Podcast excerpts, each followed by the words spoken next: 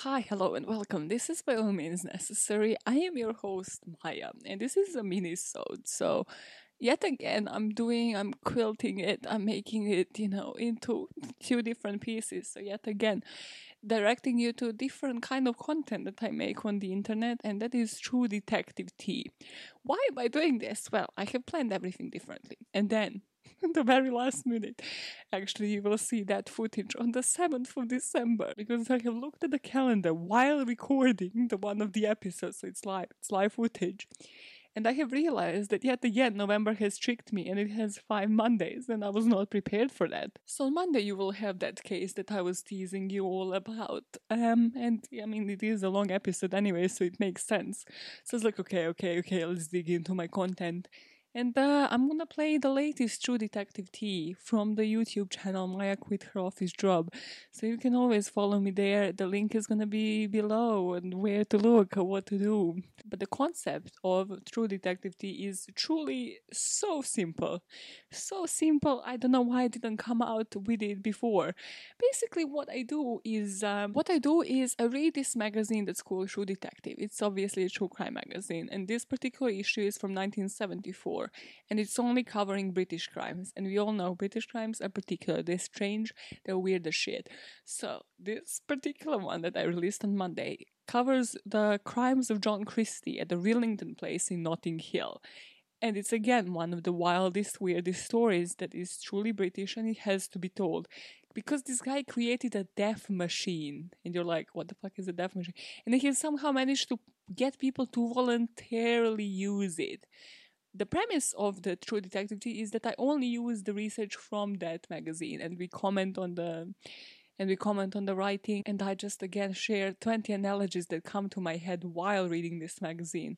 So let's dive into that for this mini-sode and then I will see you, I'll catch you, I'll catch you next Monday for the one of the most disturbing cases. And yes, if you are watching this on YouTube, I'm channeling my own merch. You can get it. The, the links are below. Look at at this. I forgot how red suits me. Red suits me really well. Cool. I'm moving on. Uh, completely not important let's let's dive into the case of John Christie and uh, the murders at Rillington Place. If this was the SpongeBob, the block letters would appear showing 10 meltdowns later. A little close, but I, I think we just found you, or, or have we, or have we? Everything is a question mark today. Will I break down in 5 seconds? Will you break down with me? We have rejoiced here today, one meltdown after the next, to escape into a different universe. It's a brilliant universe. It's a true detective tea universe where I read a story and I comment on it and we comment on the writing, we comment on the story and all the information is from here so it means I don't do any research. It's such a simple idea. I read it and then I retell you the story and we laugh about some of the writing because it was written in 1974. So, shall we? This one is famous, like you probably have either heard about this guy or know how his face looks like. It's very Hitler's right hand looking face, it just looks like yeah, he was the guy that would press the button for the gas to, to be expelled in Auschwitz. You might not know all the details about Christie's life. So this is a story of John Reginald Halliday Christie. Have you heard about him? Look at this cunt. He's the mass murderer of Rillington Place, the place in Notting Hill. I have only read two pages so far and uh, I am weirded out. Mostly I don't understand some expressions, so we're gonna learn. You, you'll tell me what everything means in the comments. I might pull up a Google card as well, just because I don't understand certain expressions. So we're talking about John Reginald Halliday Christie, or better known as John Christie. The story starts at the Old Bailey, so it starts at the court, and it kind of allows us to who he is right now. So he is kind of dressed up to outwardly look like, you know, decent folk. And it gives us a bit of an idea of his family life, being the sixth child of a carpet designer and a gentle, affectionate musician in Yorkshire Moor. The first page, we come to the part that I just don't really understand. So it says, As a boy he kept to himself, playing alone in his garden, frilled out in velvet and ruffles. Hmm. Google. Google, we, we need to consult Google. Frilled out in a velvet Okay, this doesn't really help me much. So does that mean like he was dressed in one of those like velvety ruffled robes? Because if so, wow. maybe Harry Potter is inspired on this guy as well. Do you know how many people like inspired apparently J.K. Rowling? I have read in one research that she was inspired by the Kray twins um, to portray like Voldemort or well to have that part where nobody wants to say his name. Life and then I covered the shoe fetish slayer again on the podcast, which was Jerry Brudos and it said that that inspired like a new book. So it's all product of imagination. So don't, just don't read any further works from her. It's all cool.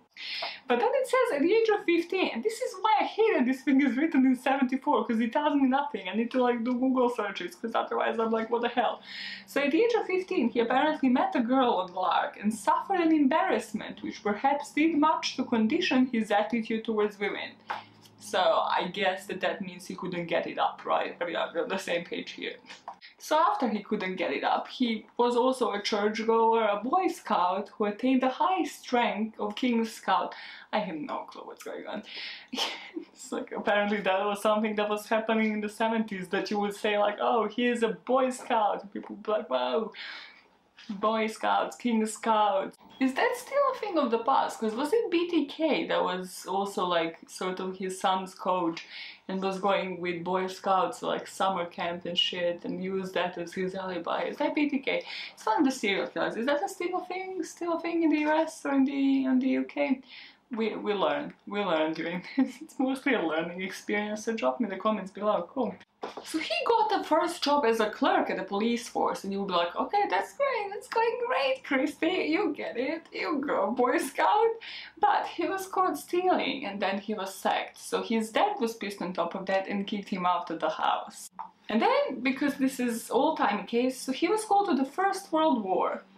But something that I believe will be impressionable on young man Christie is that there was a mustard gas shell that burst close to him on the battlefield and he lost the voice from the blast and also was blinded for months by the liquid mustard solution. So this will be impressionable on, on younger boy Christine.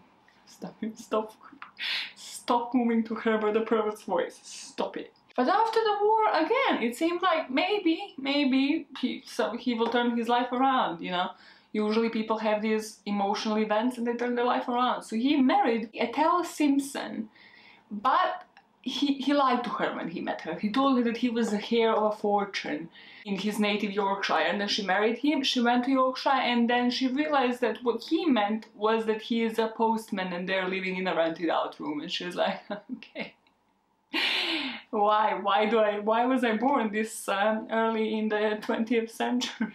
Why wasn't i born in the 1990s you know like in the era when i could still move in move in with a guy first and then realize like that he has been lying to me and then decide not to marry him but she was apparently loyal and faithful to him and as this article teases, until the choking moment of death in their shabby Notting Hill flat, a way to spoil it, man. A way to fucking spoil it. So if it was spoiled for me, it has to be spoiled for you. Sorry.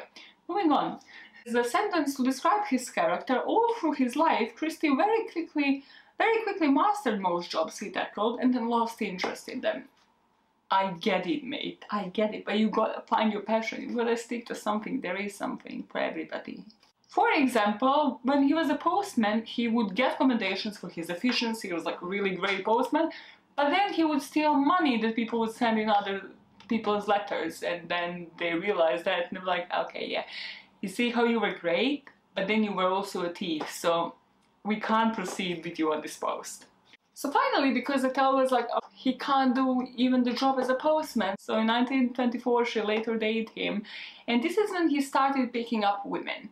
Now, if you can see the picture of this guy, you might understand why this would be hard for him to do. So even though he was not a drinker, he would frequent pubs. He would go to Brixton and Battersea, you know, spill some pickup lines like, whoa, okay, have you met me? Have I fallen from hell because I'm the angel of death? Something along those lines. Now this next sentence says he was a teetotaler himself. Google, please. I don't understand anymore. I just don't.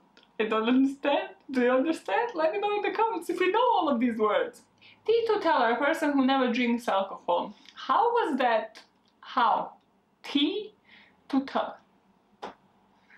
T to taller. Teetotaler. Teetotaler. Why? What word in that should have indicated to me that this is a person that doesn't drink alcohol? Oh wow, hey, there's a whole page. Teetotalism is the practice of promotion of complete personal abstinence from alcoholic beverages. There was a whole movement that started in Preston, England in the early 19th century. Aren't you learning today? You're learning so much. It's insane. So of course this wasn't working out for him as he planned. So in May 1929, his current mistress had attacked him with a cricket bat and got him to serve prison term because he assaulted her.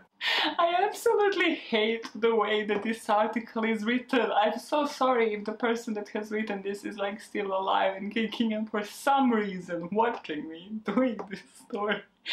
But it's just like, it's like, oh, as a surprise, once he left the prison due to his reconciliation with Estelle, it's like he came out from prison. He served this long. He reconciled with his wife, and this is what happened as a result of it. Break it down, present tense, don't hide it in a sentence, and then you read it and you're like, this could have been said a lot simpler, people in 1974. So, he went out of the prison, reconciled, went back to his first wife. Fuck knows what was going on through Ethel's head. It's, it's fine. I'm not judging her. She's a good woman. So he's out. This guy gives them both a job at their household, so he gets to work as the handyman and the chauffeur, and she gets to work, work as the cook and the housekeeper. So cool. They're both working in the same household. It's, it's great. Nothing better for reconciliation. However, Christie, of course, goes back to his crook ways, and he repays the kindness by stealing the priest's car. So after he managed to get away with this, again, it just says after this escapade, has he, he been charged for this? Has he not? What is going on? But after that, whatever the fuck happened because I'm not researching this on the internet. I don't know. So they move into Rillington Place in Notting Hill. And it says they seem genuinely happy. They took holidays together in Brighton and Blackpool, which means they were poor. Like they weren't taking holidays abroad. They were going to like Brighton. Okay, Blackpool even then probably had a reputation for like crime and different like yeah mostly crime. Like uh, the stories that i know about blackpool in the true crime world are dark are just fucking dark. I notice i notice problems that i have in myself in others. It's important to be able to identify them in others but not in yourself. Mm-hmm. therapy therapy now, because he lived again during the fucked up time, he lived to witness the Second World War, of course, because after the first, the second one came. So he was called to serve in the military, and they just questioned him, have you a good character? Of course I have, he answered, and then obviously they were overwhelmed, you know, it was the war, so they were like, cool, let's trust him on this word, because we have just extensively questioned him clearly. And they're just like, cool, you may proceed, you now serve in the war you know, serving the war. It's not like the first one traumatized you with the mustard gas. And now I get to end this beautiful page. Christie became an eager beaver on his manner. An eager beaver is like that thing that they teach you when you are learning English. It's an expression that you will never ever use. But yes, they have definitely taught me what an eager beaver is. And now you will probably never use expressions with a word beaver in them, which is so terrible because beavers are great. Justice for beavers, justice for beavers. Apparently he was assigned to serve somewhere here in London because he met the 22-year-old Ruth Margaret Fuerst. Fuerst, Furst, Fuerst. And she was a pretty refugee from Vienna. Yeah, yeah, she's, she's Fuerst, yeah. Just love this article. So, like, because again, the, the, the, writer of this also doesn't understand how Christie managed to pick up anybody, because look at his face. So he says, Many of Britain's young men were away at war. It was thus easy to pick up a lonely girl, even for a queer little mug like Christie, meek, undersized, looking somewhat pathetic behind opaque behind opaque spectacles. Pathetic. This is like fucking Tom Felton is like Draco Malfoy. It's like, you look pathetic. He started this affair while uh, while his wife was visiting like her family and stuff in Sheffield. And then it says, well, he received a telegram to say that his wife was coming home and it was clearly time for him to return to respectability. As if. But sure, yeah, yeah. Now suddenly he's respectable again. Cool, cool. Like we just move on. You never cheated. You're, you're now a respectable man again. This is how it works. Therapy. whoever wrote this was just trying to get into people's minds. He was like, listen, so what he actually wanted to do, listen, this person wanted to understand the motive. So he looked for mistresses in their 20s so that he is superior over them, right? So in Chris's mind, now, now we are in Chris's mind, they didn't announce this to us, but we are in his mind. So his urge stemmed from his awareness that few women had ever found him attractive. I love this guy. This guy is like, he's just fugly, man. He's fugly. They never guessed how superior he actually was, he reassured himself, beneath his mousy exterior. well, this guy saw the picture of him and was like, no, no, this is my article for today. I'm roasting this man. Look at this man, I'm roasting this man. Writing an article, I don't care what he did. He could have had the pettiest crime writing five pages on this guy and just I'm gonna roast him in every other paragraph. He's gonna be like, yeah, look at his ugly ass. He ugly but I love how he describes it. Then he started dreaming about the idea to kill 10 women. It came out of nowhere. It's like, no, 10. 10 is the number. I kill 10 women. And you remember how I told you that that gas and mustard gas thing from the First World War is gonna come into play? Well, I think that's what heavily had influence on what's to come. Plus, maybe he heard about Auschwitz, you know, it was Second World War again, fuck it.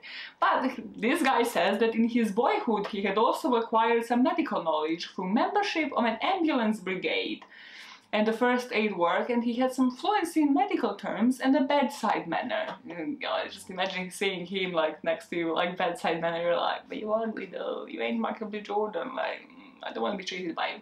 So, in secret in his home, he devised an inhaler, which was a devilish death machine.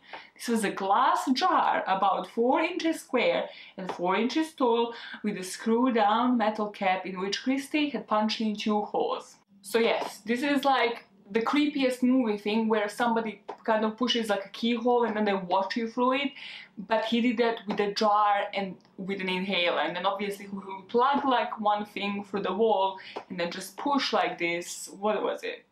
Push this balsam which was a common inhalant for colds and the patient would just be inhaling the fumes from the jar Obviously, initially he was kind of displaying it as like, oh yeah, it will cure your cold, it will like clear up your, you know, your nasal and breathing pathways. So what he did to Ruth, his mistress, is like he kind of placed her, you know, like how you would put like towel uh, over your head and like kind of inhale like warm water, like if you have like really bad flu and you kind of want to like get it all out. Yeah, that was his practice, except that he would put deadly gas through the tank. And obviously it was masked by this balsam thing so like this you couldn't decipher the smell. And after a while you're dead. You don't, you don't even decipher the smells no more. He technically killed you in the weirdest way possible may I add so like he's literally they're like oh it's just a bedside manner it's like let's clear your nasal pathways. Like, I'm not sick. Let's just do it precaution wise you know listen if you're a mistress out there Never get yourself in those situations where you are suddenly covered with a towel inhaling something. You're only a couple of months in a relationship with who is also cheating on his wife has imposed onto you. Mm -mm. Just don't do it. Just don't. You, you, no. It's like you're already mistress. Cool. I forgive you for that. You, you just need better judgment it only took half a minute and then when they were powerless he would just like flip her over the shoulder and then buried her in the garden because at this point he has he has listened to mine how to get away with murder episode and he just knows.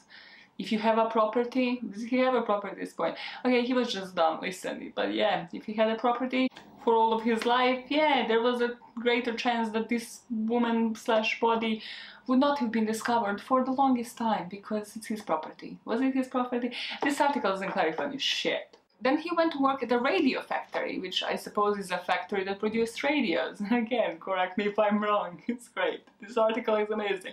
He met 32-year-old Muriel Eady, who is a pretty brunette, and we don't know much about her, but we know that she visited him at the Rillington place, and she has met the same destiny and she ended up in the garden. His own words now, we have some interviews, somebody interviewed this guy. A dead woman is so helpless. Even the next day, it makes you feel superior. Oh, this cunt, you just know he had a small dick. It's so sad. She can't argue, whatever you do. There's nothing so submissive as a dead woman. I mean, that is correct, but then again, you can just be like, hey, I like to be dominant, so you be submissive that that's just how life works. But this guy invented the weirdest method of killing. Just to compensate for the fact that she he didn't want her to tell the world how he had a small ween and how he was actually ugly and she was just pitied him. Yeah. Then a completely pointless sentence that was too long, but I just love it. So dramatic. Nothing so submissive to the unholy desires of a smirking fiend like Christie, who ravishly tricked him, whom he strangled after guessing her into helplessness. Does it tell you anything? No, it just tells you this guy fucking hated his face. Just hated his life. So yeah, he was just pissed off. Cool. I, I feel you, sir. I feel you.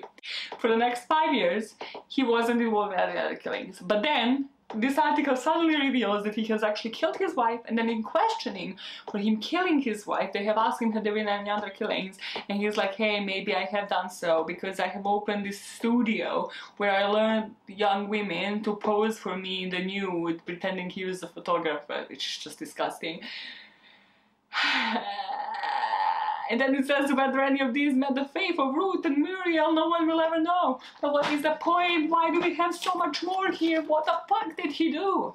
Then there is this whole occasion which just confirms how evil Christie was. At the Rillington place, he at some point got neighbors and he was so pissed off by that that he himself killed the wife and the kid, the infant daughter, while the husband, Timothy Evans, was outside, but what Christie, you know, so good natured, went and told Timothy was like, listen, I have heard you had a quarrel, you know, I have heard you argue with your wife.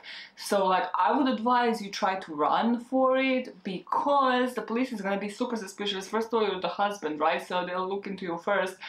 But then also, like you had a quarrel, that's like super suspicious. And then he probably went to the police and so yeah, uh, he had the quarrel, like look into him. And obviously because this was 1940s, what is it at this point? Of course, they were gonna send this poor guy to the gallows pretty quickly. There was no like appeals and shit. They were like, no, you killed a child and your own wife. Sorry, that pretty much guarantees you a spot at the gallows. He just shoved his neighbor under the bus. So that tells you everything you need to know about Christie. Christie also didn't have great reputation with other neighbors because he was a pervert, as we kind of figured out. But there was this woman that was kind of friends with his wife at the time, and the wife kind of confided, like, hey, I kind of suspect my husband in this murder. And she was like, no, that's fine. It's silly, like, you must be just jealous and shit, you know, he wouldn't have done that. But then he started asking this neighbor to pose nude for him in the studio, and she was like, okay, he's actually a fucking creep. She refused, and then he started just stalking her. She would see a pair of glowing eyes in the dark, and she would be like, oh, fuck, what did I get myself into in this situation? Why do I live here? It's Notting Hill. It's supposed to be like a great place where Hugh Grant and Julia Roberts play a role in a movie eventually in the future, and I can time travel, and I have seen it. And soon a couple of things happened. Luckily for this woman, she moved out to neighbor. Unluckily for his wife, she didn't divorce him and she just stuck to him. But it was said that by the end of his life, she has kind of started to resemble Christie in certain ways and she also became very neurotic. So this article says that their kitchen came to resemble a chemist shop with the array of vials and pill bottles and it was really unknown why this escalated to this degree. Christie's health also started deteriorating, so people speculated whether it was that, whether it was actually that he didn't reach his goal of killing 10 women. He was like, well, at least this would make one more woman, and that woman ended up being his wife. So yeah, in 1952, he strangled his wife and later buried her beneath the floor, like 10 days before Christmas. What is this, guys? December? What is his Christmas time? You should be buying gifts for your wife. Nope, he's like strangling, burying you beneath the floor. Also, you're in an apartment complex. This is gonna smell just so dumb, so ugly and so dumb. Like, what, what, what is a good feature of this guy? Give me, give me one good personality trait. And then he went obviously into the 1950s pretense of, you know, he, she's still alive, I'm sending letters in her fake handwriting to, to friends and family. Well, actually, he used her own handwriting in the letters, but he would just change the date on the top of the letters, and then he was like, oh, they would expect her to write more. So he started pretending he is receiving letters from her because she has left up north, so he is receiving telegrams from her. But then he also forged her handwriting to withdraw the slip of the modest account of about 10 pounds at the post office. Man, just imagine that 10 pounds at some point was like a decent amount of money. Wow. And then it's like something snapped in his brain. He was like, no, I need to get to that digit that I have set in my fucking brain just myself for 10 women. 10 women is who I need to lure into this. And then he met Kathleen Maloney in the Paddington pub. He got her a few drinks. It's not funny, but why does this, why is this text so hilarious? He says later took Kathleen home with him for a session with his death machine.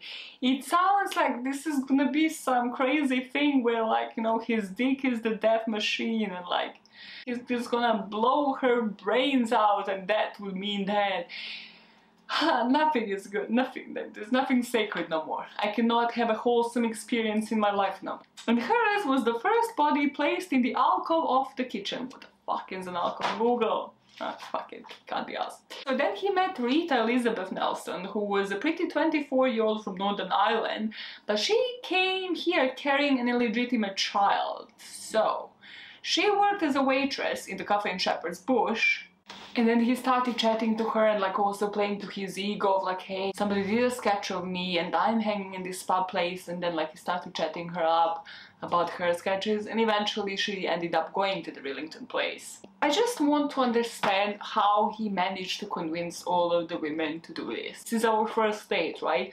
This is really gonna clear your nasal pathways and then I don't know it's gonna make you better at making out or something. What is your place sir? How, how do you explain this to the women? It's like hey it's your first date hi hello nice to meet you. We're not gonna make out. We're not gonna like sleep together. No no no. Here's this machine. Put a towel over your head. He must have been a psychopath because he had nothing else going for him. So he must have had some good sick talk. She became corpse number two in the cubby hole what are these things? Wait my phone what was it so far? Alcove, and then one was alcove, right? Alcove?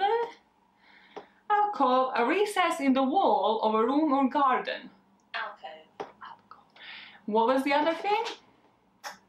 Cubbyhole. Cubbyhole. A small enclosed space or room, so he's putting them inside the walls technically. Cubbyhole. Cubbyhole. Oh, next name, Hectorina McLennan. Whoa, Hectorina was a Scottish brunette of 25 and she was married to a Scar Sergeant. Whoa, but she was unable to join him in the Far East because she could not get a medical permit to travel here. Okay. Oh, we, we have a conversation, guys, we have a conversation. So, Hectorina, right? She has two children, and they were with the father in Scotland, but she preferred the lights of London. What the fuck is this writing? Okay, so anyways, she's studying a shop window for some reason, and then a man sidled up or whatever that means. He probably creeped up behind her. Cool. He said, You seem to be looking for a flat. She said, A small one. With no place at all to go. He said, I'm leaving London, my place is to let. And soon enough, you guessed it, she is back at his, at the pretext of staying there, and then he does the same thing, convinces her to inhale the freaking balsam, and she will be the last guest to try the fatal deck chair and the soothing friar's balsam. And she was also placed in the cubbyhole thing now because we established that he's not the smartest person in this in this room, he decides to sublet, which also he didn't have like a permit to do. You can't just like sublet the thing the place that you're already renting out yourself. So he decides to sublet it to this Irish couple. And then he tried to convince them that the, the actual the that they're feeling right now, it's like, so he knew in his head that they're gonna soon discover what the fuck he's been doing and the, their bodies in the walls. But he's like, listen, the stench is because of the dogs and the neighbors who spit on the stairs that's exactly my cover story, the cover story that I would use. The stench that you feel. The stench of the body smells between raw fish, from what I've read, like how those chemicals smell, and like actual shit. So it's like the nastiest smells that you can feel in the world. He's like, no, spit, you, you see, you've never smelled your own spit. You don't know what your spit smells like? It smells like that boy. But then, on Tuesday, March 24th, 1953, this West Indian born, because that's important, Beresford Brown, who was supposed to move into this flat, right? So he went in before moving in to clear this place out. And so he's in the kitchen and he realizes that's where the strongest smell is. He's like, okay, also, I think he advertised, Christie advertised dumbly again, there's going to be like an extra cabinet and it wasn't there suddenly. And he's like, okay. So he moves around and finds a space, this cubbyhole, which is kind of roughly covered with like a wallpaper. There was clearly like somebody just roughly doing DIY. And well, soon enough he realized that there is just bodies that were apparently sitting up, staring at him. Therapy for life. The police was called and they discovered that the bodies were dead for varying lengths of time, so some for three weeks and some for nearly three months. They realized that they have all been strangled, so the monoxide thing, so there was carbon monoxide poisoning in each of them, but it, because he was a sicko, that wouldn't even kill them, so he would just get off on like the effects of it, and then once they were unconscious, he would actually strangle them. You, you thought that was bad. You thought that was bad. Moreover, the Dr. Lewis Nickolls, director of the Metropolitan Police Laboratory, said there was evidence of sexual intercourse with each woman immediately before, during, or after death. So he was a necrophile as well. Just a cherry on the top cherry on the top. Of course, the walls are falling in because the Christies have been the only people living there for the past 15 years and suddenly he moves out. And also, where is his wife? Oh, but he has heard of her for months. And the detective was like, well, you see, with his wife, I genuinely don't think that she's near home. I feel like she's more near, like, this home that she shared with Christie, and sure as hell, they keep tearing the place apart, they keep, they keep digging and they find a tell. And then this article says, so on her there was no evidence of sexual intercourse near the time of death, indicating that hers had not been a murder of perverted passion, as were the others. She was just his wife, but their mistresses are the perverted passion. Everybody's wrong, nobody ever wins. Hmm, listen. Again, any chance that he says, so now he's like, okay, so listen, everybody was oblivious, like, everybody thought this could be impossible, because he was Christie was such a mousy little chap, standing no more than five feet six. Nothing miserable. He was of slight build, with his hair graying and the fringe bordering the high, bald dome of his head. Like, disgusting. Like, cannot be any more disgusting if he wanted to. He dressed quietly and modestly, his suits only cut above poverty, but always neatly pressed. He's trying. He's really poor. He, he's trying, though. He, he's trying. like, let's just let's just go back to the point where he, he said how ugly he was, how mousy he was, mousy. So Christie, in the meantime, actually managed to stay in a hotel, but then obviously his face made it to like the front page of the papers, so he mm, later day the hotel and disappeared. And in that meantime, Scotland Yard is identifying all of the victims through fingerprints, and they obviously were like, hey, look at this garden, look at these flowers.